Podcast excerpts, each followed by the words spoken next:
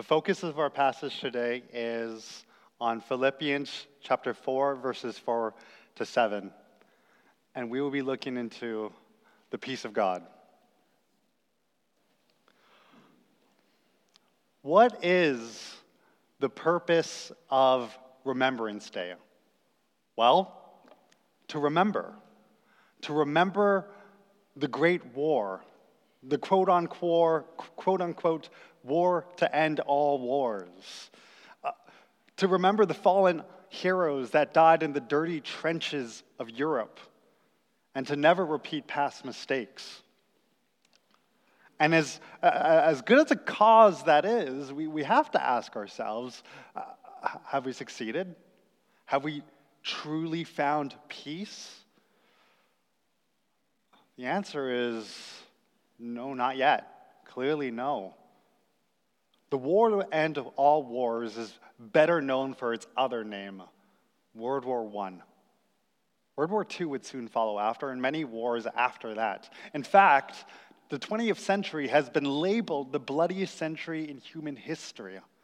The 21st, it's not doing much better.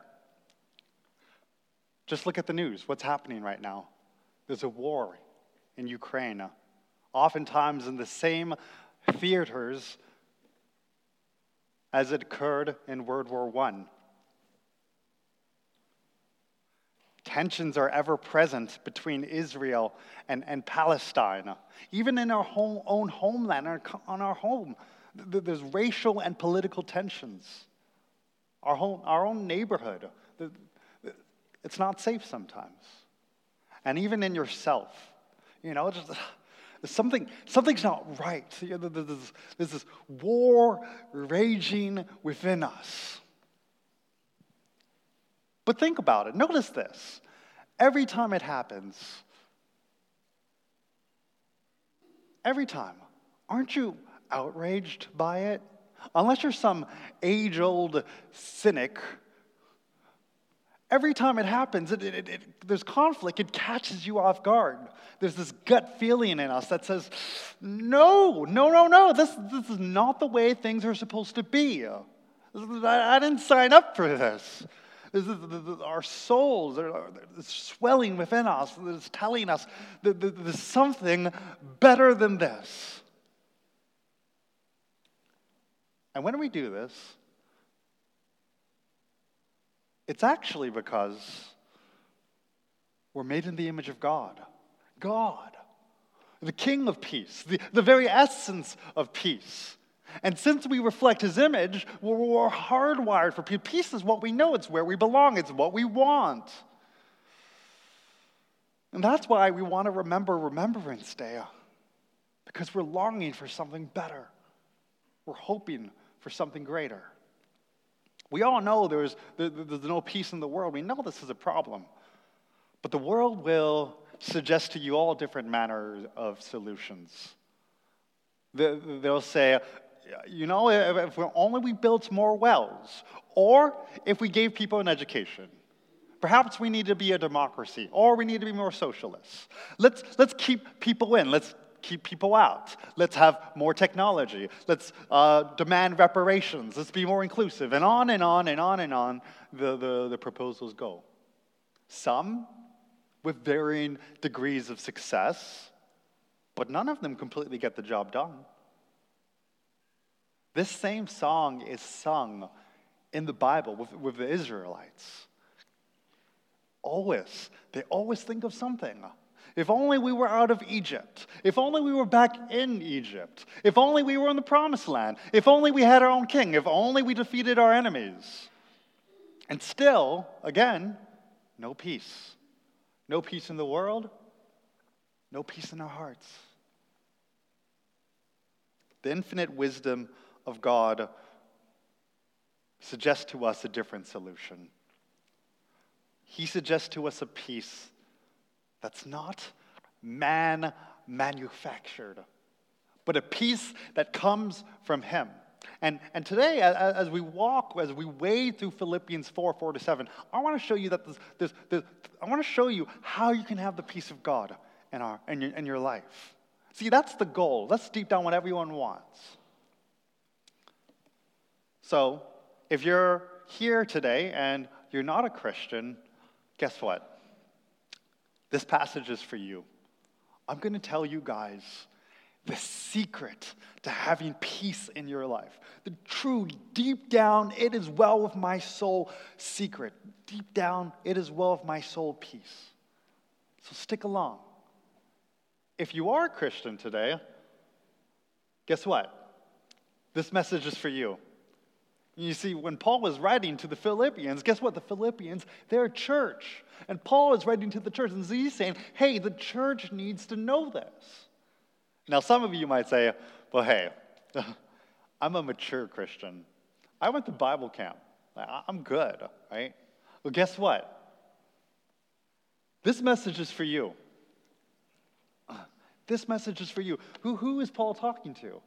He's talking to Euodia in, um, Deb- Debbie said it right. I was saying Syntyche, Syntyche, Okay? Um, those two women in the church were co workers with Christ.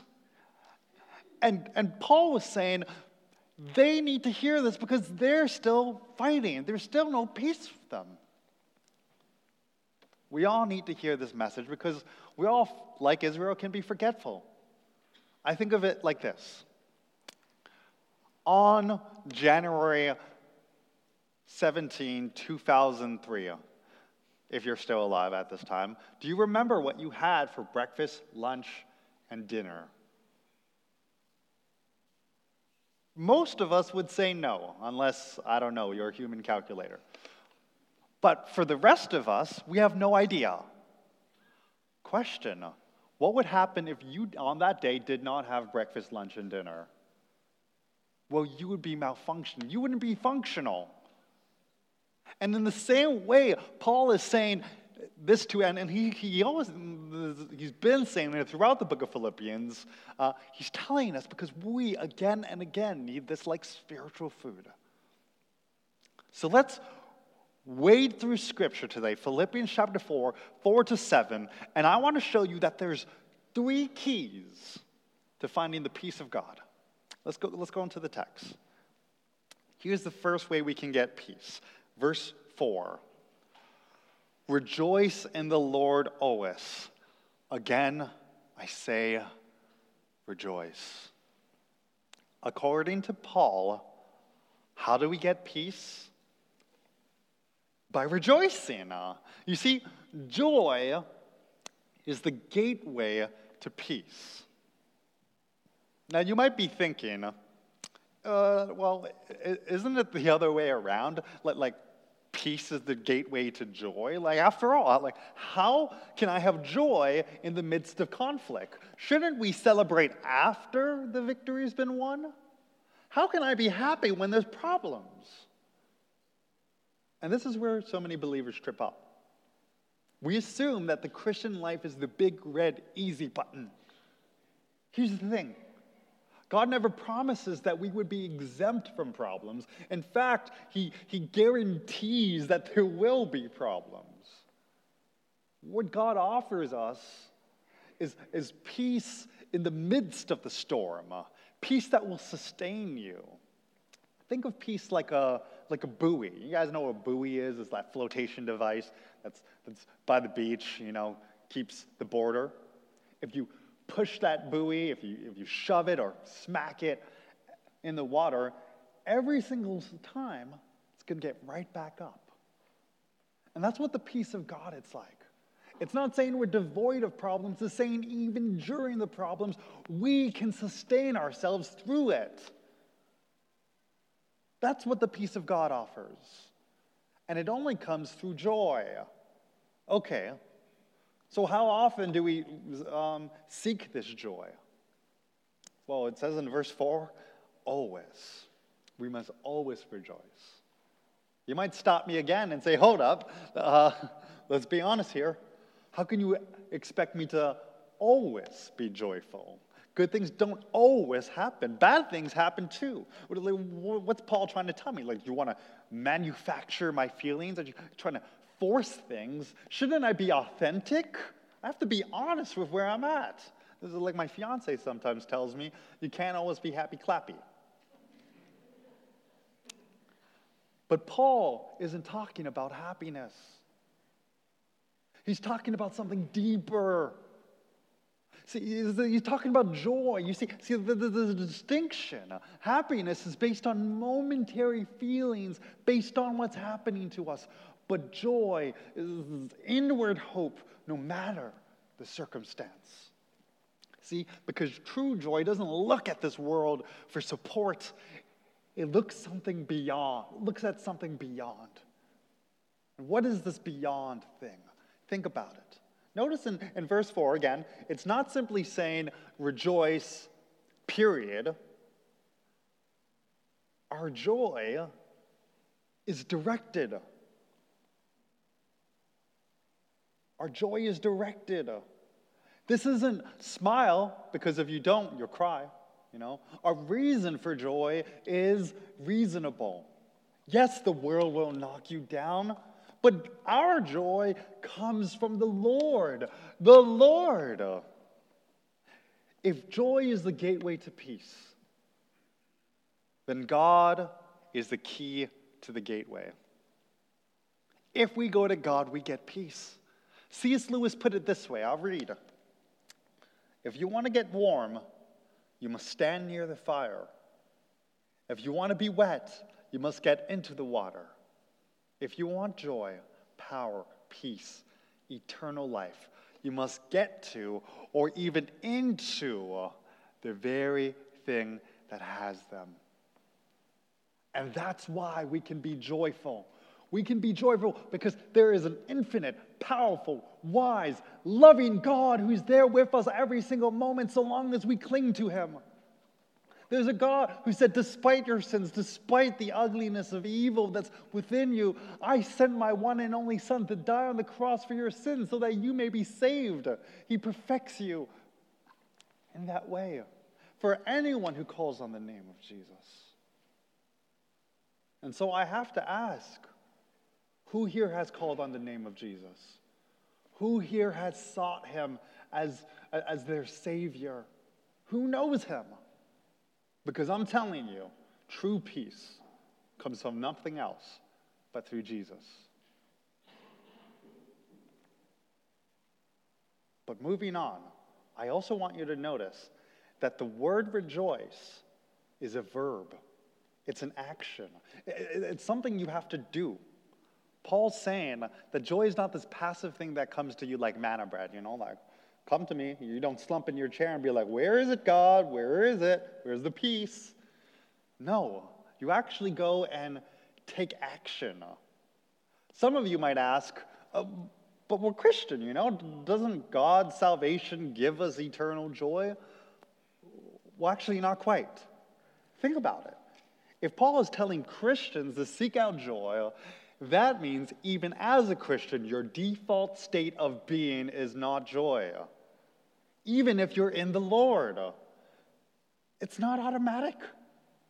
Yes, becoming Christian is where true joy starts, but that's not where it finishes. Sure, you've opened the gate, but now you have to walk the path. And sometimes we can veer off the road. Uh, that, that's why David cries out in Psalm 51, verse 12 Restore to me the joy of your salvation. As long as we live in the sinful world, the flesh and the devil are out to take your joy away. Pastor John Piper calls it fighting for joy. And that brings us to the second way we find peace. In our fight for joy, we must be gentle to all. Look with me in verse 5. Let your gentleness be evident to all. The Lord is near. Gentleness is the path to peace. If joy is the gateway, gentleness is the path. Note, and note this like, like gentleness can only come after joy. A joyless person can't be kind because misery, lo- misery loves company. But a person who's inwardly joyful will be enabled to be outwardly gentle. When joy enters our souls, it exits out of our lips as gentleness. We breathe in joy and we exhale gentleness. But in the same way, rejoicing takes active effort and obedience, guess what? So does being gentle. It doesn't come naturally to us.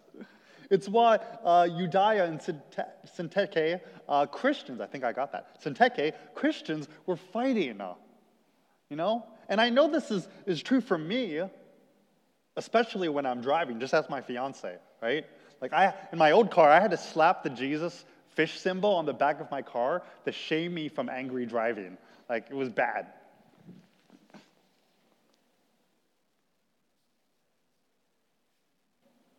And in a sense, in this sense, gentleness is practiced joy. And that's what God wants. Look, verse 5 let your gentleness be evident to all. Do you see that? It's about our witness. He doesn't want the peace of God to end with you. He wants you to spread this peace to others so that everyone will be Jesus positive. See, Jesus doesn't say in Matthew 5, like, blessed are the peaceful.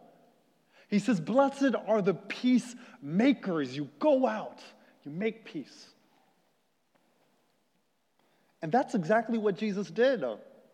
You see, that's, that, that, that look, like, like, that's, what, that's what Jesus says. And in Matthew uh, 11, he says, Come to me, all who are weary and burdened, for I am gentle and humble in heart, and you will find rest in your souls. When we are gentle, we reflect Christ. And then, like it says in Philippians 2:15, we shine like stars in the night. But if we are not, like was the case with those two ladies, we hinder the cause of the gospel. That thing, you know, you know, that thing, the only thing that can truly give people hate, peace, we hinder that.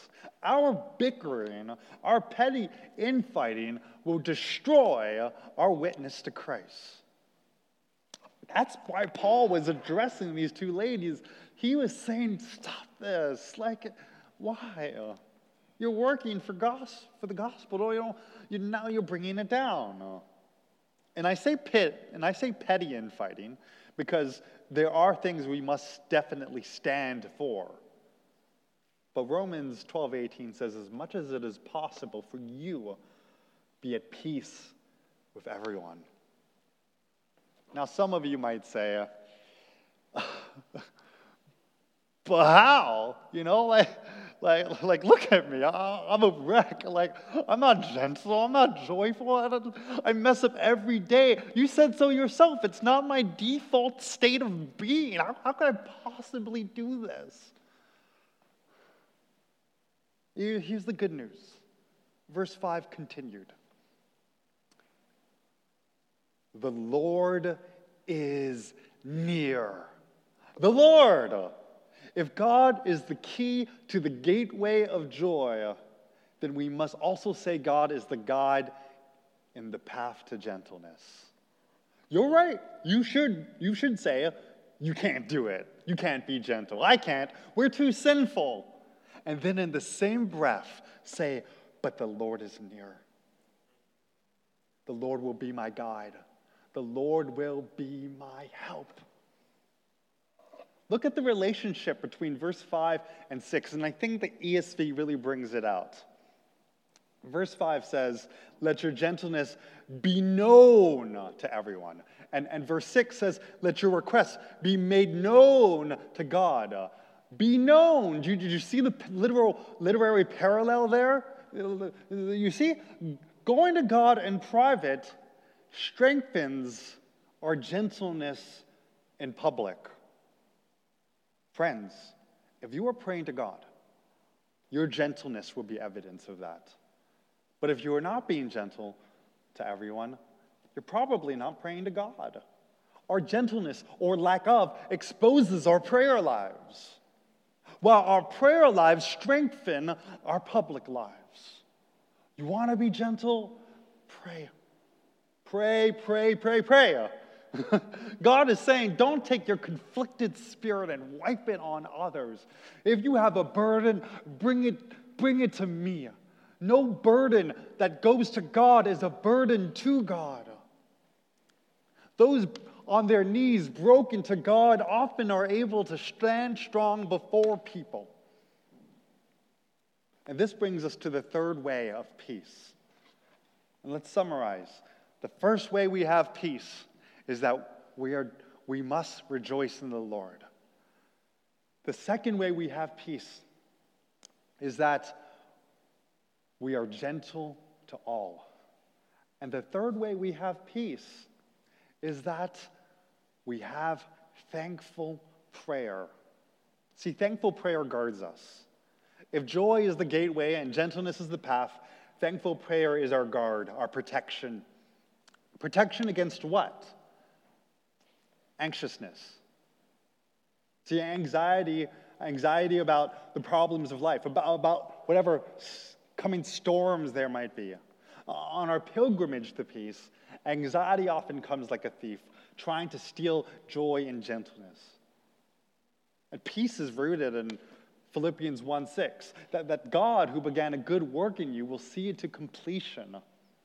But anxiety shoves itself in your face and says, yeah, yeah, I know there's a God or whatever, but look at this problem I have.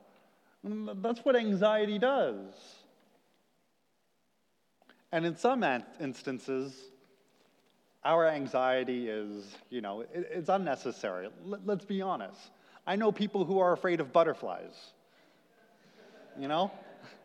And, and even, even me myself, like yesterday, I, I, stressed over the fact that, I didn't, that, that booster juice didn't have my matcha drink. I was stressed, you know?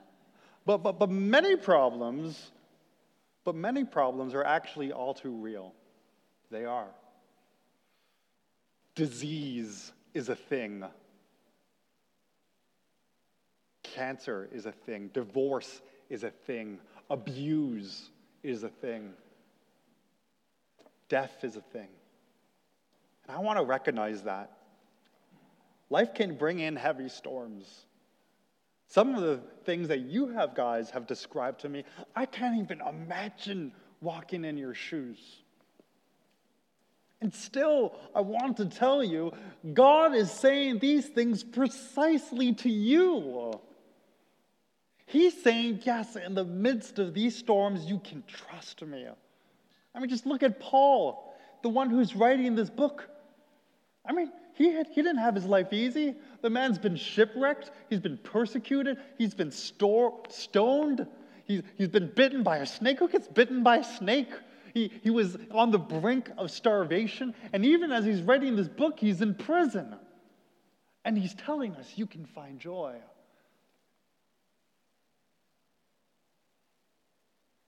And how can we how can we trust in God through all of that? Through thankful prayer. And this answer is both simple and surprising. It's simple because the answer is prayer, you know? Like all we need to do is pray. Like go to God with your anxiousness and, and, and He will attend to your spirit.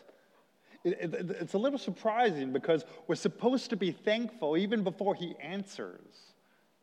Like, look at that. Look at the text. It says, in prayer and petition with thanksgiving, present your requests to God. It's not like after you present, after God answers your prayers, thank Him. It's like even before He answers. That's, that's weird, right? It'd be like going to someone in school and be like, thank you for doing my homework. It's like, they didn't even, like, you didn't even offer. What? It's like, but why? Why? Why is He asking us to do this?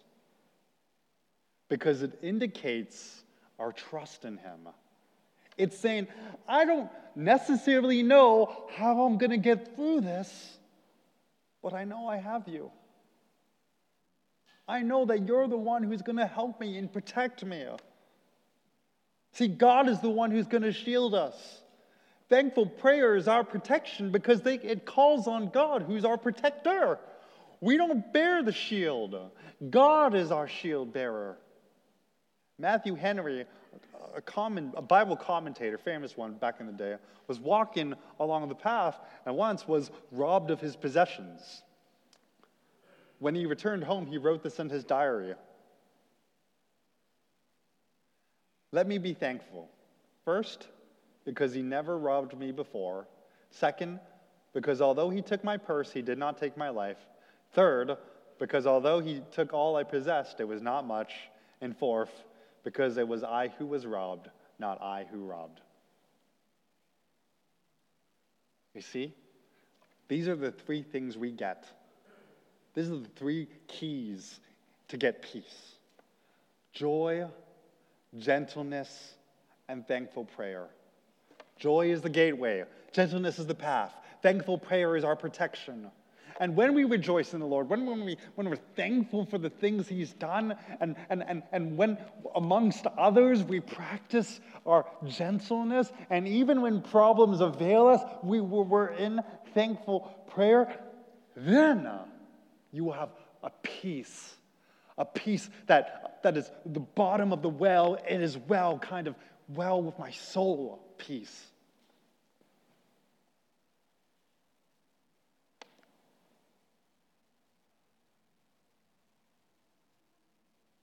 And notice, as it says in verse 7 at the very end, it's not any peace. You actually get the peace of God. Do you see that? The entire time on our pilgrimage to peace, God has been everything. He's been everywhere. He's the key to the gateway of peace. He's the guide to the pathway of, of, of, gentleness. He's the shield bearer of thankful prayer, and He's been the goal of our pilgrimage all along. He's the King of peace. That's who we always wanted.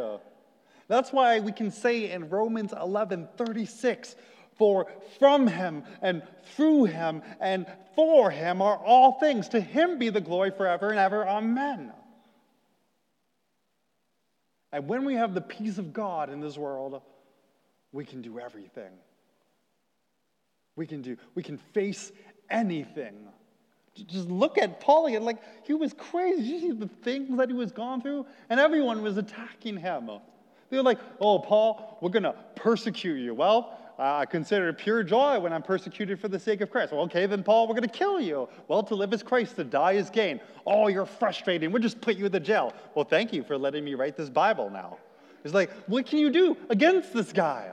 And that's the power of peace within our lives. And we can face anything through having peace. I don't know if you know about a guy named Horatio Spafford. You might have heard him today. Uh, but he was a close confidant of D.L. Moody, another great preacher, and, and he was a lawyer, uh, uh I believe, in the 19th century. And he invested in property North Chicago, real estate. And, and not long after, there was the Great Chicago Fire. It burned it completely down. He lost all his wealth. After that, he wanted to go on a vacation with his family, his wife, and four daughters, but because of a business meeting, he was held up. And so he sent uh, his family ahead of him. And while his family was going there, something happened to the ship. Another ship came and it caused their ship, their steamship, to sink and crash, to crash and sink. And later he got a telegram saying um, from his wife, his wife, like four children, he, their four children, they all died in that, that, that, that tragic event. And only the wife survived. And she sent in a telegram later saying, I alone was saved. And as he took the boat to go and comfort his wife, uh, and on this boat, as he was passing where that fateful event happened, he thought of a song in his heart that he wrote. It's a song you might know well. The song, It Is Well With My Soul. It is well with my soul. You see, we can go through tragedies in life, broken things terrible things. But if we have the peace of God in our life, we can say, It is well with my soul. My question for you guys is Is it well with your soul? Have you sought the peace of God? Have you, have you desired? Have you, have, you, have, you, have you went and rejoiced in, in, in the Lord? Have have, you, have, you, have you practiced gentleness? Have, have you had thankful prayer? Have you had the peace of God? And if you did, I tell you today, it is well with your soul. Let's pray.